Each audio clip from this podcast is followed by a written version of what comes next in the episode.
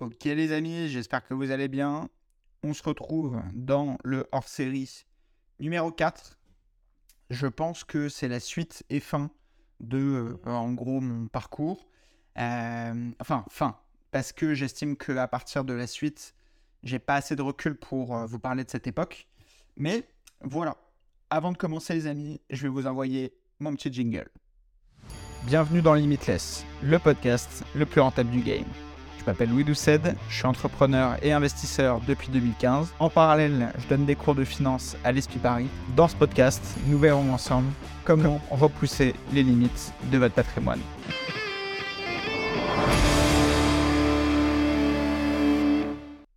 Ok, donc on se retrouve. Alors les amis, euh, je vais vous parler aujourd'hui de l'époque euh, où du coup j'étais encore à l'ESPI.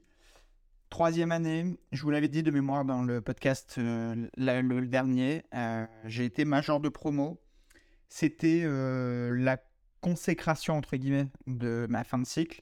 Je vous avoue que j'étais relativement content parce que bah voilà, ça venait appuyer le fait que j'étais plus un cancre.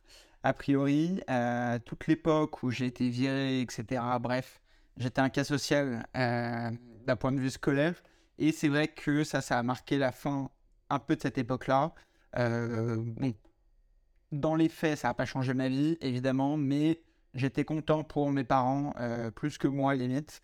Euh, ils se sont dit qu'a priori, il y aurait un avenir qui s'éclaircirait. Donc ça, c'était plutôt cool. ça a au passage fermé des bouches, notamment chez certains élèves de l'ESPI qui se sentaient un peu supérieurs, etc. en fait, le truc, c'est que j'ai jamais été dans les meilleurs élèves. Euh, il y en avait qui se terminaient, etc., qui, travaillaient une tonne, etc. Bref. Mais comme je vous le dis souvent, il y a une différence entre travailler dur et travailler intelligemment. C'est valable euh, dans le patri... enfin, dans l'aspect patrimonial, dans l'entrepreneuriat, etc. Mais c'est aussi valable pour les cours. Il faut juste savoir travailler intelligemment et c'est beaucoup plus rentable et comme on est sur le podcast le plus rentable du game, bon bah voilà, je préfère être transparent et vous le dire. Dans l'idée, à l'époque c'était cool parce que j'ai intégré juste après ma troisième année euh, bah, une nouvelle société en alternance. J'ai intégré Nexity euh, qui m'avait au passage offert une prime pour euh, avoir été major. Donc ça j'étais très content.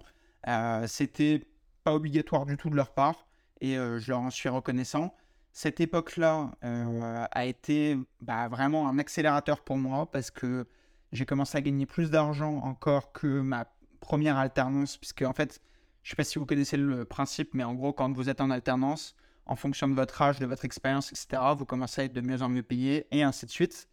Et, euh, donc voilà, donc ça c'était plutôt cool. Euh, ça a été clairement le début de ma vie réellement active, j'ai envie de vous dire, même si je travaillais déjà avant, etc. Mais en fait, ça a été la première grosse société dans laquelle j'ai travaillé. Il y avait une ambiance qui était incroyable. Euh, l'avantage que j'avais, c'est que il n'y avait pas la pression entre guillemets du chiffre à réaliser euh, puisque j'étais en alternance, mais pour autant, je travaillais comme un salarié euh, classique dans cette entreprise et franchement, c'était euh, c'était une super expérience, tout simplement parce que on avait vraiment une entreprise. Euh, dans ma tête, j'allais devenir le bon cadre, etc. Donc, euh, enfin, je me projetais parfaitement dans ce, dans ce domaine-là. et c'est vrai que ça a été le début du métro boulot, boulot dodo entre guillemets, parce que bah, j'allais au taf en métro, fallait y aller en costume, etc. C'était, en fait, ça ancrait dans ma tête le début vraiment du parcours dans une entreprise, etc. Euh, clairement, je vous le redis, j'ai adoré cette époque. Euh, et en fait, ça a été le début pour moi de plein de rencontres, que ce soit avec les personnes avec qui je travaillais, même avec les clients euh, que j'ai pu côtoyer. typiquement, quand je faisais de, du, bah, de la négociation immobilière dans de l'habitation, on, rentrait, on rencontrait des clients particuliers, etc. Là, c'était du conseil en immobilier d'entreprise. Donc, en fait, clairement, mes clients, c'était uniquement des chefs d'entreprise. Et ça m'a permis de m'ouvrir sur un autre marché très intéressant avec euh, d'autres spécificités, etc. Euh, et, ça, ça a été top. À au niveau de, euh, des personnes avec qui je travaillais, ça a été aussi des super rencontres. typiquement, c'est l'époque à laquelle j'ai commencé à m'intéresser de plus en plus à l'investissement, notamment financier. Et en fait, c'est tombé pile à ce moment-là que les cryptos ont commencé à bien péter, etc. je m'étais fait pote avec bah, des personnes avec qui je bossais, mais qui étaient évidemment plus âgées, qui avaient la trentaine et plus. Et, euh, on passait nos pauses, etc., à regarder toutes les courbes de crypto, machin, bref. Au début, on était deux, trois sur le plateau à s'y intéresser. À la fin, tout le monde était euh, comme des oufs à regarder les cours. Euh, ça montait, ça montait, ça montait, c'était magnifique. moi, je me rappelle à l'époque, on avait fait un très très beau coup sur le Ripple. J'ai plus, j'ai les, les prix d'achat, prix de revente, mais c'était assez fou. Enfin, vous avez dû connaître ça, hein, c'était la fièvre. Euh, c'était le premier bull run réel sur les cryptos. Euh, euh, et, ça, c'était, c'était vraiment fou comme époque parce que bah, à la fois je gagnais mieux ma vie, à la fois j'étais pote avec bah, tous les mecs avec qui je bossais. On se voyait pendant le taf, mais on se voyait aussi en dehors du taf. On faisait des soirées de folie. Bref, c'était une super période. Ça, ça a duré deux ans. Donc ça, c'était pendant le master 1 euh, au départ, donc l'intégration là-bas. Euh, j'ai pas mal bossé. Honnêtement, ce que je vous disais juste avant, c'est qu'en fait, l'avantage, j'avais pas la pression euh, comme les autres, puisque bah, j'étais entre guillemets simple étudiant alternant. mais pour autant, je voyais à quoi ressemblait le taf vraiment de près. Et, et je voyais comment bah, tout simplement se mettre à prospecter très sérieusement. Ça a été une très très bonne école formatrice puisque euh, bah, on vous apprend à prospecter dans le dur, on te met euh, face à, ta, à tes responsabilités, c'est-à-dire que tu as un portefeuille, enfin en fait non, c'est tu as une zone dans laquelle tu vas devoir travailler, et derrière tu vas devoir bah, te démerder, c'est-à-dire que tu, décroches ton téléphone, tu passes des appels, tu peux éventuellement contacter les gens par mail, mais, euh, mais voilà, et en fait, bah, si vous m'écoutez et que vous avez déjà fait de la prospection une fois dans votre vie, clairement, vous, vous conviendrez que c'est un travail qui est très ingrat dans le sens où tu te prends énormément de bâches, mais en même temps c'est hyper formateur parce que si tu arrives à relever le défi et à euh, passer outre et à enchaîner, etc., bah, tu peux lever des bons clients. Et, euh, et voilà, et en fait c'est un, un travail qui est difficile, mais quand tu y arrives, mine de rien, c'est relativement rémunérateur. Dans les mecs avec qui je bossais, alors tout le monde ne gagnait pas parfaitement sa vie, puisque voilà, c'est un taf où tu, gagnes beaucoup d'argent à la commission. Mais par contre, ceux qui réussissaient bien, bah, clairement euh, gagner très bien leur vie pour, euh, leur âge et euh, les, qualifications qui sont requises au départ. Et, donc voilà, ça c'était une grosse époque. sur la première année, j'ai pas grand chose à vous dire qui peut vous intéresser. bon, à part voilà, le fait que clairement j'ai fait des super rencontres, etc.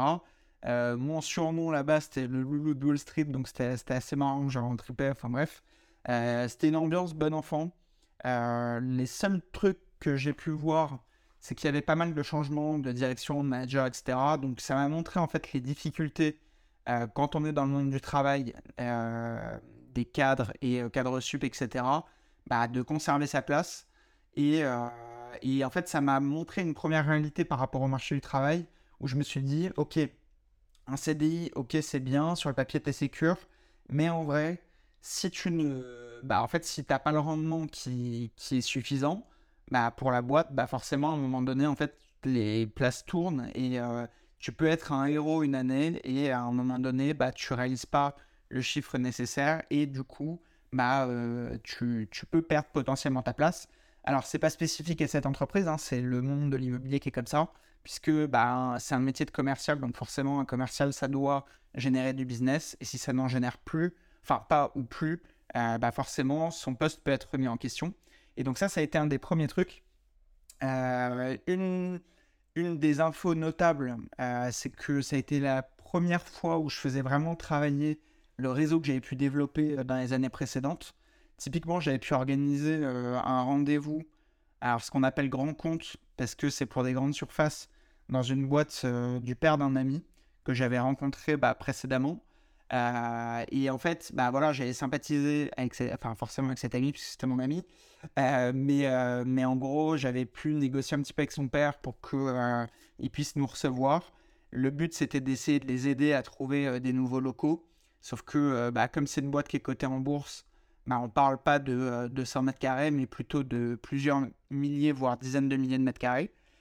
donc ça, c'était cool. Ça m'a permis bah, en soi, de montrer que je faisais le job auprès de la direction et, euh, et voilà, et d'ouvrir potentiellement des opportunités.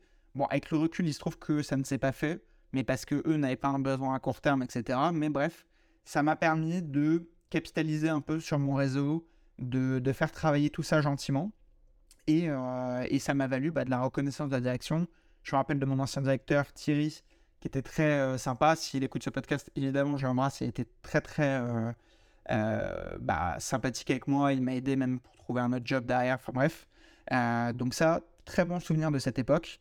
En M2, à l'ESPI, j'ai continué dans cette entreprise. Donc en fait, j'ai fait deux ans de suite là-bas.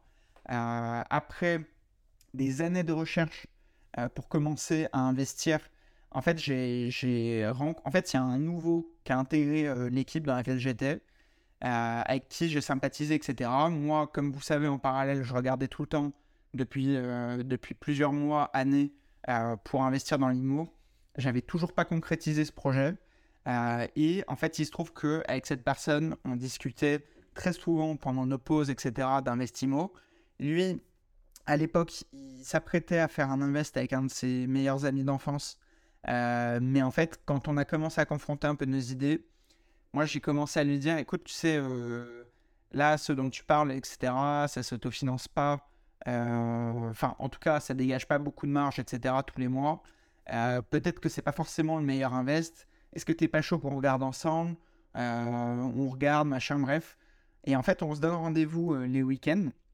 Et sans se le dire officiellement, au final, on commence à chercher des biens ensemble je vous dis ça, on n'était pas. Enfin, on se connaissait pas depuis 30 ans. Hein. Ça faisait peut-être deux mois, trois mois qu'on bossait ensemble. Mais par contre, bah, clairement, on avait des intérêts communs, euh, des, connaissances euh, plus ou moins communes euh, en dehors du taf. Et il habitait bah, dans le même quartier que moi, etc. Donc, bref, on avait un peu des références communes. Et il se trouve qu'on décide de se lancer dans la quête de faire plusieurs visites. Et au final, on fait plusieurs villes pendant plusieurs week-ends, etc.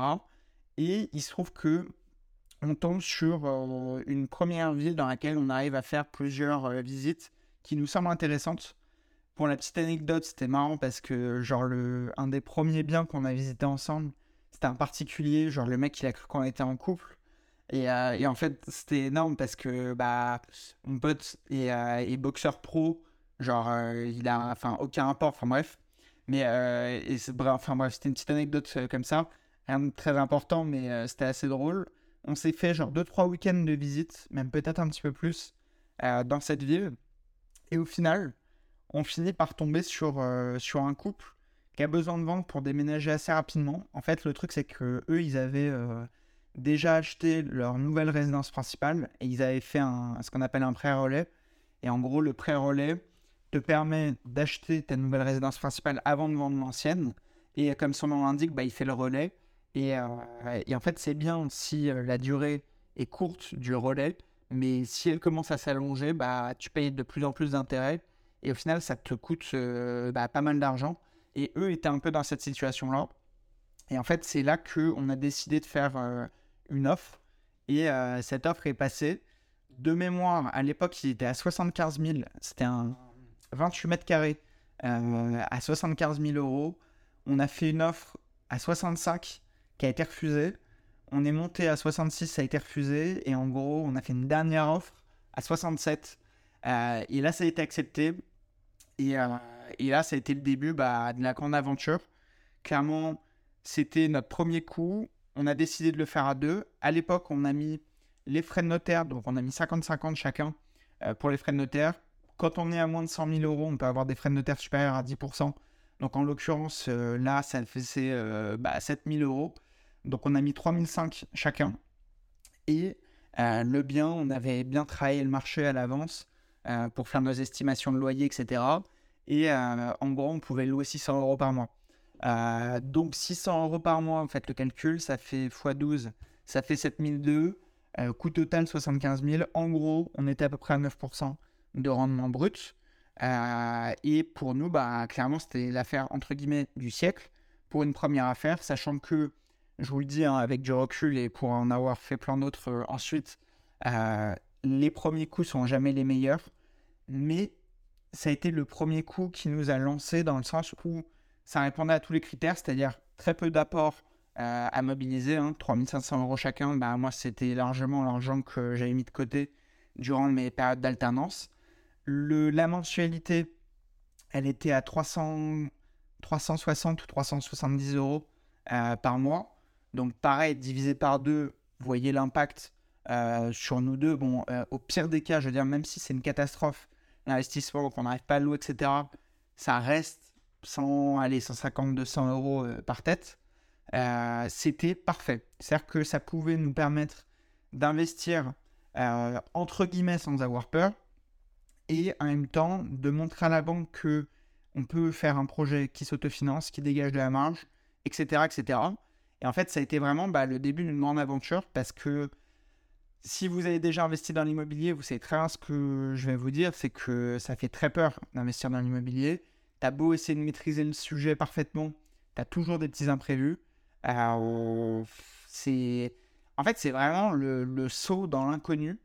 Euh, moi, il y avait ma famille qui était terrorisée entre guillemets. Hein. Mes parents, euh, ils me disaient mais t'es sûr que tu fais pas une bêtise, etc.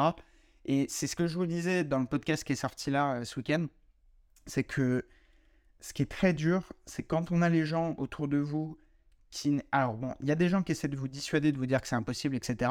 Ça, il y en a. Mais il y a aussi les gens qui veulent votre bien et qui vont juste, enfin, ils veulent pas que vous fassiez de la merde et que vous soyez dans la merde.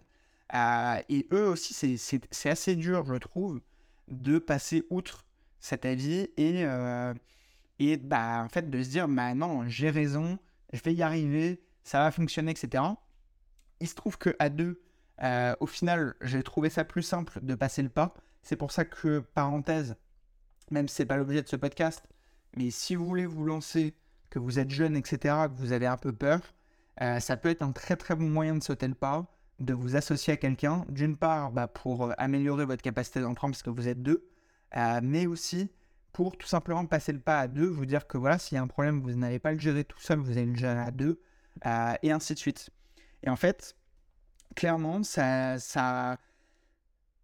tous les critères étaient réunis pour qu'on se dise, bah vas-y, go, on fonce.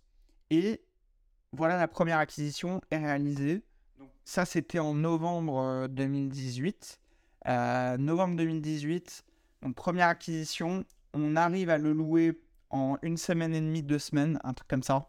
Euh, on le loue une première fois à une. Alors, voilà, erreur de débutant qu'on a pu faire, c'est que on était pressé de le louer. on avait négocié avec la banque six mois de décalage de paiement. Donc, euh, en fait, on avait. Euh, attendez, du différé d'amortissement. Voilà, exactement. Je cherchais le mot, pardon. En gros, on avait négocié six mois de différé d'amortissement avec la banque, mais dans le différé d'amortissement, il y a ce qu'on appelle le différé partiel euh, et le différé total. Donc, le différé partiel, en gros, vous allez rembourser les intérêts, mais pas le capital, d'accord, plus l'assurance. Donc ça vous fait, au lieu d'avoir une mensualité pour nous à 360, 370, un truc comme ça, euh, on avait 110 euros par mois pendant 6 mois. Et euh, si par exemple on avait eu un différé total, on n'aurait eu que 7-8 euh, euros par mois, un truc comme ça. Donc bon, comme on était des débutants et comme on ne s'était pas du tout formé à l'avance, bah ça on ne le savait pas. Donc en fait nous on a demandé un différé, ils nous ont dit ok différé partiel, on a dit bon bah ok parfait. On pensait même pas qu'il y en avait un autre. Euh, ça nous a permis du coup de limiter la casse, mais on s'est dit, putain, il faut qu'on ouvre vraiment rapidement. Comme ça, on va encaisser des loyers pendant le différé, et comme ça, bah, pas de galère, etc. etc. Ce qui se passe, c'est que euh, on met, ouais, c'est ça, je pense, une semaine et demie, deux semaines à louer. Euh, avant de le mettre en location, parenthèse, on avait repeint l'appart nous-mêmes. On, s'était chauffé, on s'était dit, vas-y, on limite les frais, etc. On était allé acheter de la peinture. On avait tout repeint nous-mêmes pour que ce soit impeccable. Et euh, bon, parenthèse, je le referai plus. C'est une connerie, je pense, parce que tu le fais moins bien qu'un pro. En plus de ça, bah, certes, tu vas pouvoir déduire le coût euh, de la peinture, etc., des, pinceaux, mais tu vas pas pouvoir déduire le coût de la main-d'œuvre, puisque la main-d'œuvre, c'est toi. Euh, donc voilà, avec le recul, moi, je vous déconseille de faire les travaux vous-même parce que vous le ferez plus lentement et moins bien qu'un pro. Mais, euh, mais voilà, on se trouve en l'occurrence, ça on l'a fait nous-mêmes. Bref, on a réussi à le louer à une première fille. C'était une erreur, je pense, parce que en fait, on, s'est précipité, on a voulu louer euh, rapidement. Euh, cette personne-là travaillait très loin euh, de son, enfin, vivait du coup très loin de son job. elle n'était pas soigneuse, mais en fait, on aurait pu s'en rendre compte avant, ne serait-ce que à son, à sa façon d'être, sa façon de présenter les choses, etc. Même sa présentation. c'est très important, hein, la présentation, je trouve que ça joue beaucoup dans, dans la vie, hein, quand, quand, vous faites un avis sur quelqu'un, euh, bah, je suis désolé, l'habit fait pas le moine, pour moi c'est une énorme connerie. L'habit fait le moine. Euh, pour l'anecdote, on avait un mec qui avait visité, euh, il est venu avec sa voiture, sa voiture c'était une poubelle, genre vraiment c'était une horreur. Et en gros, quand tu rentres dans l'immeuble, il y a un parking. Quand tu rentres dans l'immeuble, tu dois passer un Porsche et le parking en fait il est derrière l'immeuble, donc c'est dans la cour intérieure. Et le mec en arrivant, il rentre et en fait il tamponne sa caisse sur le porche de l'immeuble. Donc en fait, il littéralement il arrache son pare-choc et en fait il recule et il va se garer dans la cour, genre détente. Il regarde même pas son pare-choc, il en avait rien à foutre. Donc lui, typiquement, on a eu la présence d'esprit de se dire, ok, lui il va nous ravager l'appart. Euh, donc en l'occurrence, on l'a pas pris, mais on a pris cette fille euh, et grossière erreur euh, de débutant on s'est précipité, on s'est dit bon vas-y elle va payer machin, bref. Bon elle a payé sans problème, mais elle a bousillé la peinture. Je sais pas comment tu peux euh, être aussi sale. Euh, sachez que en gros elle est restée peut-être euh, allez 7-8 mois, un truc comme ça, elle est restée moins d'un an.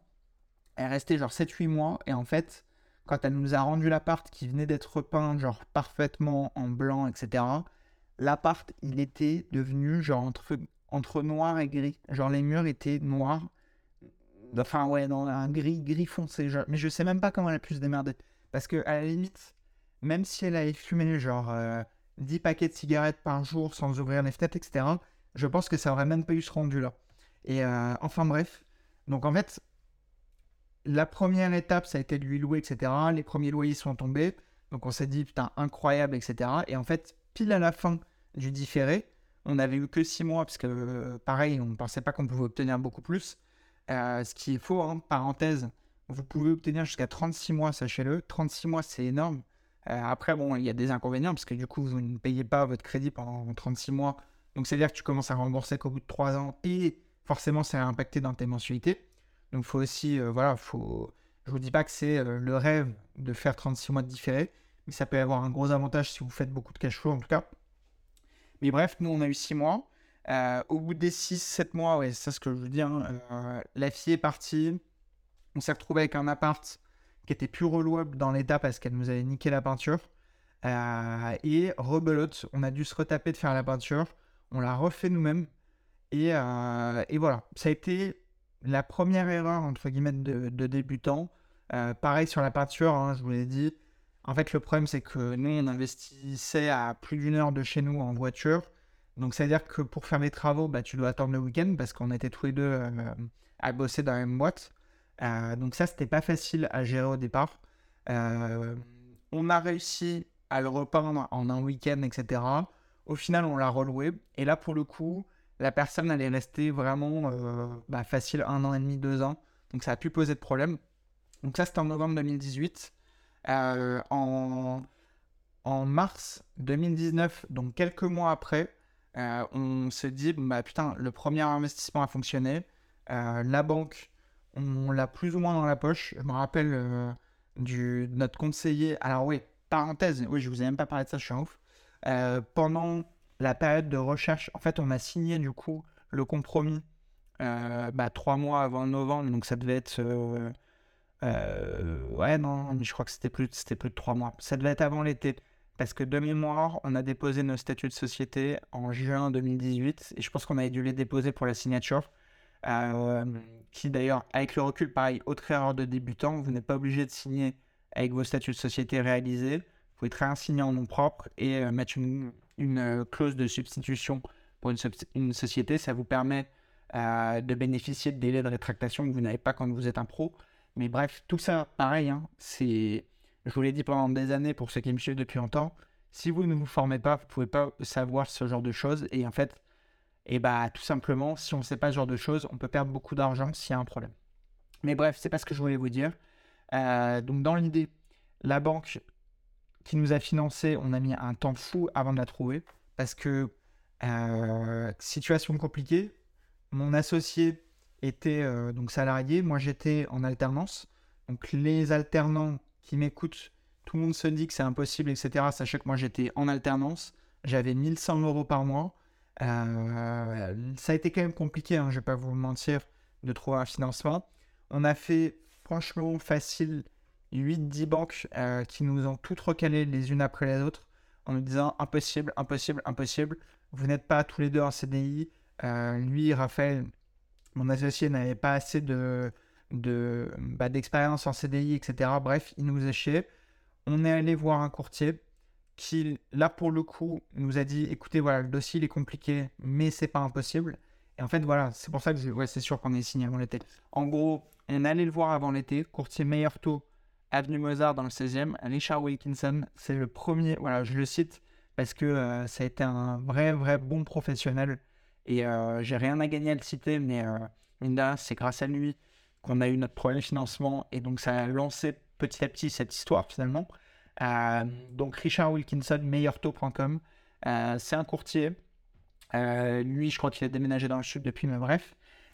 c'est lui qui nous a trouvé notre premier financement. C'était pas facile, mais je me rappelle après l'été, il nous avait contacté, il nous a dit voilà, j'ai trouvé une banque qui est prête à vous financer. Et au final, ben, la première banque nous a financé.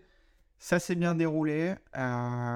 On a donc signé tout ce que je vous ai expliqué, blablabla. Bref, quand la banque a commencé à voir qu'on encaissait des loyers euh, avant de payer euh, bah, tout simplement le crédit, etc., on avait commencé à développer une petite trésorerie gentiment. Euh, et bah, tout simplement, on s'est dit, bah, voilà, on ne va pas s'arrêter là. Le but, c'est de faire plusieurs acquisitions chaque année. Même si on n'avait pas le recul pour se dire que c'était possible, on s'était dit, bah, vas-y, tout le monde nous a dit que c'était impossible d'en faire une. Donc pourquoi ce qui. Enfin, en fait, pourquoi, euh, sachant qu'on a réussi à en faire une, pourquoi on n'arriverait pas à en faire une deuxième, etc.. Donc là, on repart en quête de trouver des biens. Euh, et il se trouve que, comme on avait sillonné genre toute l'île de France et qu'on avait fait euh, plein de villes, plein d'agents immobiliers et qu'on a laissé nos contacts, en fait, on essayait vraiment de se faire passer pour des mecs pros, alors que dans les faits, on l'était pas. Mais, euh, mais en fait, pour avoir des interlocuteurs qui nous prennent au sérieux, sachant qu'on est jeune, euh, et eh ben, il fallait avoir de l'assurance euh, en soi et, et, se faire passer pour des pros. Ce qui fait qu'en fait, on avait laissé nos coordonnées à toutes les agences dans lesquelles on passait. On disait, voilà, on a un budget, ce qui était en plus complètement... Enfin, on ne on savait même pas hein, si c'était possible, mais en gros, on allait voir les agences, on disait, voilà, écoutez, nous, euh, on peut se positionner euh, de 100 000 à 600 000 euros euh, sans problème. Dès que vous avez un truc, vous nous appelez, etc. Donc les agences, eux, ils vérifient pas trop spécialement. Si vous êtes sûr de vous, vous dites ouais, voilà, on a déjà un invest ici, machin, bref. généralement, ils peuvent y croire et vous prendre au sérieux. c'est d'ailleurs si vous êtes, si vous avez déjà suivi un peu des, enfin si je vous ai aidé à faire des invests, vous savez que c'est ce que je vous ai déjà dit de faire. Mais, mais voilà. Et il se trouve que on se fait rappeler par euh, un mec qu'on avait croisé, qui en avait fait des visites, qui nous dit voilà, là j'ai euh, j'ai un appart à vendre, mais si vous êtes intéressé par plus qu'un appart, sachez que le propriétaire il en vend trois, euh, plus un lot de parking. Et donc là en fait on commence à faire les calculs dans notre tête. On se dit putain attends, l'appart tout seul c'est pas rentable parce qu'il le vend plus cher. Et par contre le lot, si on l'achète et que qu'on arrive à euh, maintenir. Oui, parce qu'en fait, tous les lots étaient loués, donc c'est la spécificité du truc. Euh, donc, du coup, on s'est dit, ok, donc là, tous les appartements sont loués. Euh, on va pondérer les loyers comme les banques le font. Donc, en gros, à l'époque, ils prenaient entre 60 et 70% des loyers pour l'ajouter à votre capacité d'emprunt. Maintenant, ils le font plus tous, mais en réalité, bon, on a encore qui le font. bref. Et en fait, il se trouve que on se chauffe, on fait une offre, une offre basse, et en fait, on fait une offre frais d'acte en main, parce que là, pour le coup, c'était une opération qui était plus importante. Il y avait, euh, bah, des frais notaires à mettre que, pour ma part, là, j'avais pas, même si j'avais mis de l'argent de côté avec le si j'avais pas assez pour mettre euh, les frais notaires. Mon associé avait un peu plus d'argent de côté que moi, mais euh, le but, c'était pas qu'il mette plus que moi, etc. Donc, en fait, moi, je lui dis, écoute, voilà, je sais qu'il y a une possibilité. J'ai entendu ça sur Internet des milliers de fois. Euh, c'est possible normalement d'intégrer dans le prix de vente les frais de notaire. Ça s'appelle les frais d'acte en main. Et en gros, du coup, on commence à faire des recherches et euh, en étant sûr de nous, on dit à l'agence, ok voilà, on est prêt à acheter tel prix avec euh, les frais de notaire dans le prix. Même l'agence ne savait pas le faire. Et pour info, même le notaire, il était, c'était la première ou deuxième fois qu'il faisait une signature comme ça. Alors que le mec, il a un prix de 50 piges, enfin bref il est notaire depuis des années. Et en fait, on arrive à obtenir une très belle offre sur ce lot. Euh, c'était un mec qui vendait, il, avait hérité de ça, enfin bref. Et, euh, et, là, deuxième opération. Et alors là, pour le coup, je me rappelle de cette époque, moi j'ai l'impression vraiment que euh, là, ça y est, j'étais devenu milliardaire. C'était l'époque où je me disais, mais putain, mais c'est incroyable, l'offre a été acceptée, il y a X de loyer qui rentre, euh, c'est fou. Euh, et, en fait, si tout fonctionne, ça va s'autofinancer. Et là, on repart en quête pour euh, aller voir des banques. La banque qui nous a financé la première fois, alors je sais plus s'ils avaient refusé, mais en tout cas, on n'a pas fait l'opération avec eux. et en fait, on a atterri dans une autre banque, qui est ma banque depuis. Et eux ont accepté le dossier. Et en fait, ils ont accepté de financer frais d'acte en main et en plus de ça, ils nous ont cette fois fait un an de différé total. ce qui fait que pendant un an, en gros, on a pu toucher les loyers pleins euh, de, l'ensemble des lots. Et donc là, c'est ce qui a lancé clairement euh, bah, toute mon activité euh, d'investisseur. C'est ce qui a lancé bah, toute cette époque-là. En fait, je vous dis ça hein, en l'espace de... Bah, on a dû avoir... Moi, je pense qu'on a signé, j'ai plus la date exacte en tête, mais je crois qu'on a dû signer genre en, février 2019. Euh, et, euh, et, on a dû avoir les clés genre en mai, un truc comme ça. Euh, mais vous voyez, en, en l'espace de très peu de mois, en moins d'un an, on a réussi à, enchaîner les acquisitions en fait, parce qu'on a fait euh, bah, 5 parkings si on compte le, premier bien, plus, plus 4 appartes en moins d'un an, alors que on n'a mis que 3500 euros d'apport chacun. Et euh, tout le monde nous disait, mais c'est impossible, c'est impossible. Et putain, mais en fait, vous n'imaginez pas le nombre de personnes qui, nous, ont essayé de nous mettre des barrières, euh, des, des, bâtons dans les roues et j'en passe. Mais pour autant, en quelques mois, euh, bah, mine de rien, on était passé de zéro bien à bah, plusieurs, enfin un bon petit portefeuille pour des débutants. Hein. Pour rappel, j'avais 24 ans. Euh, et, en fait, ça a été pour moi le début d'une grande époque parce que euh, c'est là où je me suis dit, mais en fait, tout ce que j'ai vu depuis des années sur Internet, où je n'y croyais pas trop, euh, bah, finalement, je me rends compte que c'est vraiment possible. Et, et, en fait, c'était incroyable parce que ça a fait sauter une tonne de barrières mentales dans, dans, ma tête.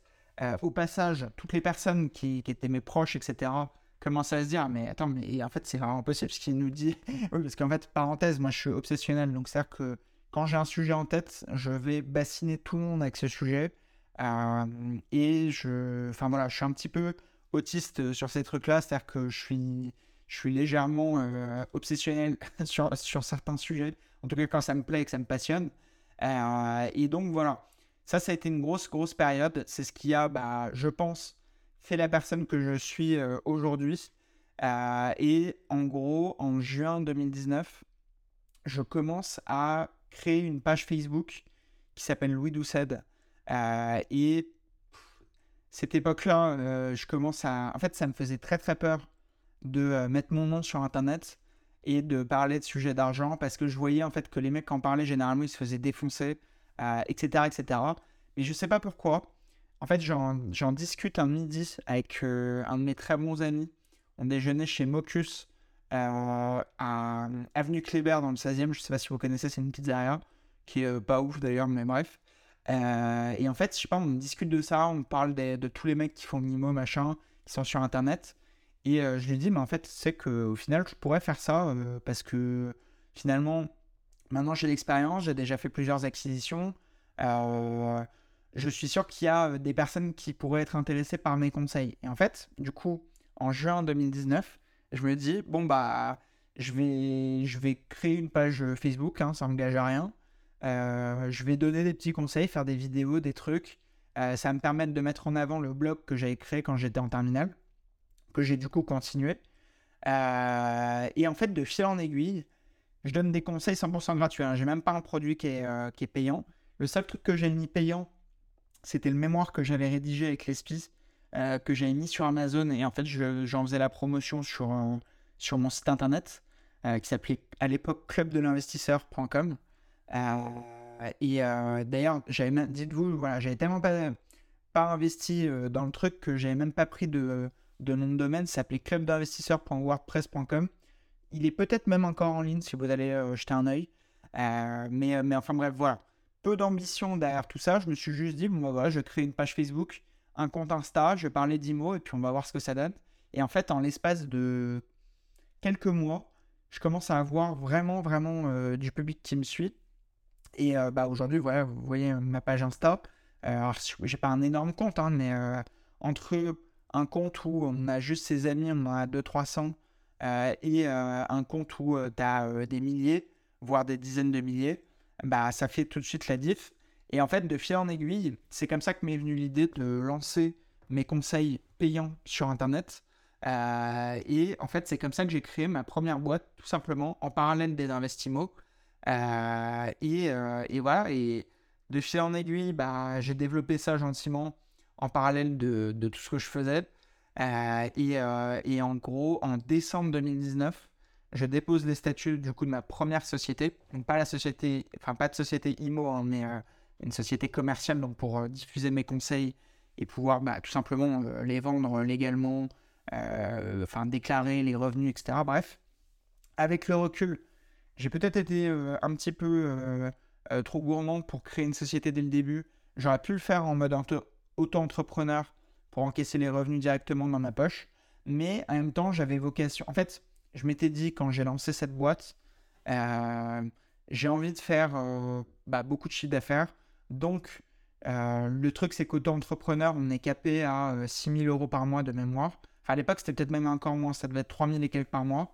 Et en fait, je faisais le calcul, je me disais, ça va relativement vite d'atteindre ça, enfin, sachant qu'en plus, ça va générer des frais parce qu'il fallait payer bah, la boîte qui héberge, etc., tous les contenus, machin.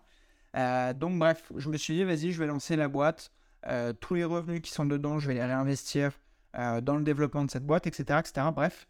Et en fait, c'est comme ça qu'en gros, en 2019, bah, j'avais à la fois réussi à développer pas mal mon patrimoine IMO et à la fois, j'ai réussi à créer ma première boîte qui m'a lancé clairement, qui a lancé mon activité entrepreneuriale. Et, et, donc voilà, les deux années qui ont suivi mon diplôme j'ai été en, CDI, d'accord euh, Et en fait, en parallèle de mon CDI, bah, j'ai développé euh, tout simplement les conseils sur Internet plus ma boîte. Enfin, plus, non, pardon, j'ai développé l'investissement IMO plus mes conseils sur Internet via, euh, via la société que j'avais créée. Et, et, en fait, voilà, on arrive gentiment à la période dans laquelle on est aujourd'hui. bon, vous savez qu'il s'est passé plein d'autres trucs, mais je pense que j'ai pas plus de choses à vous dire euh, sur la suite, puisque, encore une fois, j'ai pas assez de recul. Vous voyez, je vous parle en gros de la période 2019, euh, même pas vraiment 2020, ça s'arrête à 2019, en gros, tout ce que j'aime vous dire. Et euh, les 4 ans qui ont suivi, j'ai plein de choses à vous dire, mais là, pour le coup, je vous le sortirai probablement plus tard, dans un autre hors-série, mais quand j'aurai encore plus de recul sur cette période, parce que, voilà, le but, c'est de pouvoir euh, faire une synthèse de tout ce qui a pu se passer euh, et de vous dire euh, bah, les erreurs que, je, que je vous déconseille de faire typiquement dans des invests. Vous voyez, sur les premiers investissements que j'ai pu faire, j'ai fait des erreurs sur l'histoire de différer, j'ai fait des erreurs sur l'histoire de signature de promesses de vente en nom de société, sur notamment bah, ce qu'on va demander quand on va demander un financement, comment on va présenter son dossier, etc. etc. Bref, je pense qu'il y a pas mal de choses à vous dire déjà. Enfin, je vous ai dit déjà pas mal de choses sur ces trois derniers podcasts euh, sur cette histoire-là. Mais, euh, mais voilà, écoutez, on fera d'autres hors-séries euh, qui ne porteront cette fois pas sur moi. et quand le moment sera venu, on fera des hors-séries sur la suite. je vous referai peut-être des thématiques précises sur, des sujets que j'ai déjà abordés, mais qu'on poussera un petit peu plus. je vous laisse me faire des retours. Je sais que vous m'envoyez des messages sur Insta, je sais que vous me notez régulièrement sur toutes les plateformes, ça me fait très plaisir, merci beaucoup. D'ailleurs, je ne vous l'ai pas dit en début de vidéo, mais abonnez-vous, vraiment ça m'aide. Euh, mettez une note 5 étoiles. Euh, n'hésitez, pas, pas à me faire un retour sur le jingle que je vous ai créé. Euh, j'espère que vous kiffez. L'idée, c'est que ce podcast monte en gamme. Je vous l'ai déjà dit ce week-end, mais en termes d'audience, en termes de, bah, d'écoute, on est en train de péter tous les scores. Voilà, je vous le dis, hein, ce podcast, je vais tout faire pour qu'on soit dans les premiers de France. donc, donc voilà, ça se fait gentiment, mais sûrement. Euh, et, on va y arriver. Je suis sûr que on va y arriver. De toute façon, l'avantage, c'est comme ça qu'on réalise les meilleures prises de décision. C'est quand on n'a pas la pression financière. Euh, j'ai pas besoin que ce podcast me génère d'argent. Ce qui fait que je peux le faire sans pression. Euh, je peux faire le contenu qui me plaît. Et c'est comme ça que je pense que ça va fonctionner le mieux. Et ensuite, si on le finance, enfin, si on crée un modèle économique sur ce podcast, bah, pourquoi pas? Mais pour le moment, c'est pas une priorité. Ça viendra ou pas. Euh, le principal, c'est que je m'amuse. Le principal, c'est que vous aimiez aussi écouter. Euh, vous avez un... Il y a un taux de rétention qui est vraiment élevé euh, ces derniers temps sur les podcasts. Ça me fait vraiment plaisir. Je pense que les hors-séries vous ont beaucoup plu. le premier, un petit peu moins, mais ce sur mon parcours, vous avez kiffé. Ça me fait kiffer. Donc voilà, les amis. Passez une excellente semaine. Pour info, on est lundi 1er mai. Je vous avoue que normalement je les enregistre le mercredi, peut-être qu'il va sortir plus tôt, mais ça vous le saurez puisque vous êtes déjà en train de l'écouter. Passez une excellente semaine les amis, prenez soin de vous, prenez soin de vos finances, je vous kiffe, à plus tard, ciao